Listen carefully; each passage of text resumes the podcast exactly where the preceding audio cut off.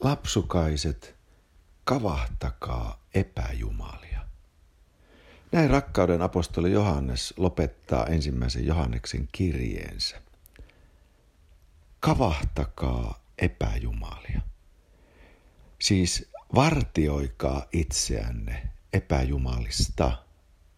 Vartioikaa. Kavahtakaa. Tässähän on taustalla tietysti kymmenestä käskystä. Ensimmäinen, minä olen Herra, sinun Jumalasi, joka vein sinut pois Egyptin maasta, orjuuden pesästä. Älä pidä muita jumalia minun rinnallani. Jumalahan käski Israelin kansaa, omaa kansaansa. Ja käskyhän on edelleen voimassa meillekin, uuden liiton uskoville. Älä seuraa muita jumalia. Herra on ainoa luoja. Ei ole ketään toista. Hän on ainoa tosi luoja Jumala. Siksi häntä ainoa me seuraamme ja palvelemme. Psalmissa sanotaan, että odota Herraa, niin siinä tarkoitetaan odottaa Herraa ainoaa. Ja kun sanotaan hartaasti minä odotin Herraa, painopiste on, että häntä ainoa odotin. Ei siinä odottamisessa niinkään, vaan siinä ketä odotetaan. Hartaasti ainoastaan Herraa odotamme avuksi. Ja me tarvitsemme tätä käskyä. Vartioikaa itseänne epäjumalista. Kun Israelin kansa lähti pois Egyptistä, niin he lähtivät Jumalan suojaamana, Jumalan valtavan, voimakkaan, ojennetun oikean käden voimalla. Jumalan käsi oli heidän kanssaan. Ja muistat hyvin, että he lähtivät Egyptistä Karitsan verensuojissa. Tämä on pysyvä kuva raamatussa synnin jättämisestä, Luciferin palvelemisen loppumisesta, pimeyden vallan alla olemisesta, lähteminen ulos Jeesuksen Kristuksen sijaiskuoleman, hautaamisen, ylösnousemuksen kautta, synnin vallasta, pimeydestä siten, että ei koskaan palaa sinne takaisin. Kavahtakaa epäjumalia. Toisessa Mooseksen kirjan luvussa 12 kerrotaan tästä Egyptistä lähtemisestä näin.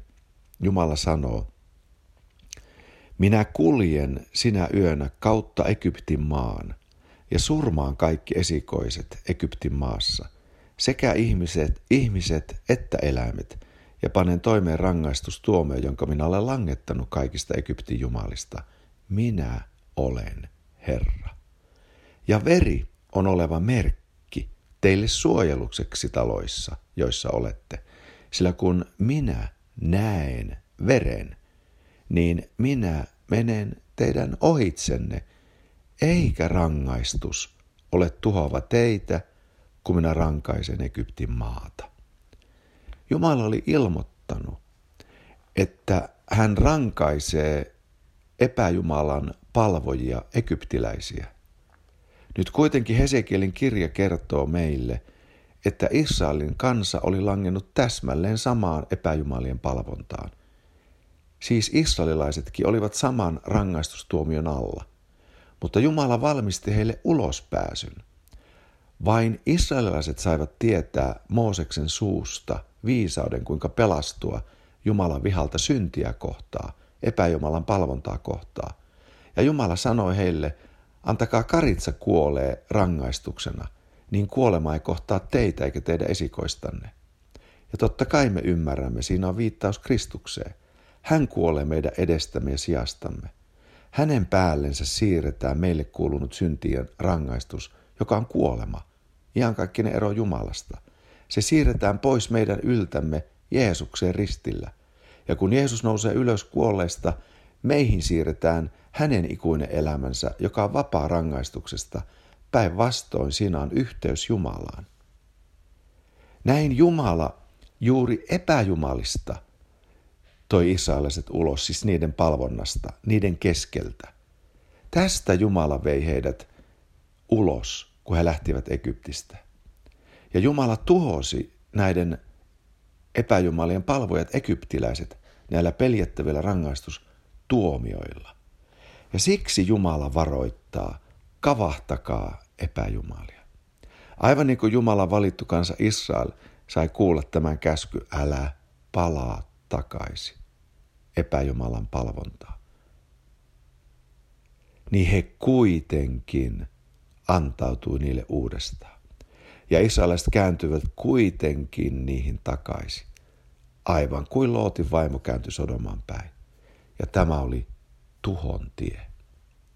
No mikä on epäjumala tänä päivänä? Luther on oikeassa siinä, kun hän sanoo, epäjumala on se, johonka sydämesi turvaa ensimmäisenä. Mihin turvaa sydämesi? Koko ihmiskunnan kaikista uskonnoista ja persoonista Jeesus Kristus on ainoa, joka haluaa sydämesi palvelemaan ja palvomaan häntä ainoa. Siis, mihin sydämesi turvaa ensimmäisenä? Onko se ihminen? Onko se toisen ihmisen läsnäolo? Onko se toisen ihmisen viisaus? Onko se toisen ihmisen voima? Onko se joku valtaa pitävän apu? Jonkun ruhtinaan apu, niin kuin Raamattu puhuu? Valtaa pitävän kuninkaan apu? Onko se lainsäädännöllinen apu? Mihin sinä turvaat ensimmäisenä? Olkoon se Jeesus Kristus. Lapsukaiset, kavahtakaa epäjumalia.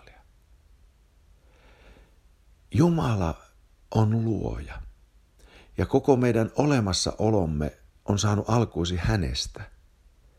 Emme me ole keksineet itse omaa olemassaoloamme, emmekä luoneet itseämme tänne olemaan, vaan luoja loi meidät, koska hän halusi suhteen meihin.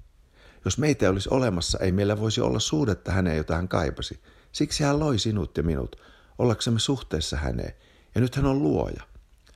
Aivan niin kuin alussa paratiisin, Jumala on luonut meillekin ympäristön, jossa tarpeemme täyttyvät. Kyllä Jumala täyttää meidän tarpeemme. Raamattu vakuuttaa, että Jeesuksen Kristuksen tuntemisessa meille on lahjoitettu kaikki, mikä elämään tarvitaan. Siksi Raamattu sanoo, etsikää ensin Jumalaa ja hänen vanhuskauttaa. Siis etsi ensin Jumalan tuntemusta hänen pojassaan.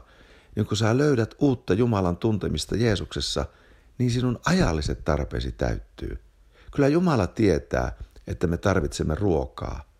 Hän tietää tarvitsemme vaatetta, suojaa, kattoa, elatusta, ravintoa. Ja hän on luvannut täyttää meidän tarpeemme, mutta ei niin, että me seuraamme epäjumalia ja haemme niistä turvaa. Ei, vaan meillä on lahjaksi saatu usko sydämessä. Ja me uskomme näkymättömään Jeesukseen Kristukseen, jonka Jumala herätti kuolleista. Hän täyttää meidän tarpeemme. Siksi emme me koskaan käänny takaisin palvoaksemme epäjumalia vaan me vartioitsemme itseämme epäjumalista. Lapsukaiset, kavahtakaa epäjumalia. Sillä me olemme tulleet tuntemaan totisen Jumalan, tuon joka on todellinen, tosi, läpensä aito, oikea ja totta, todellisuus, Jeesus Kristus.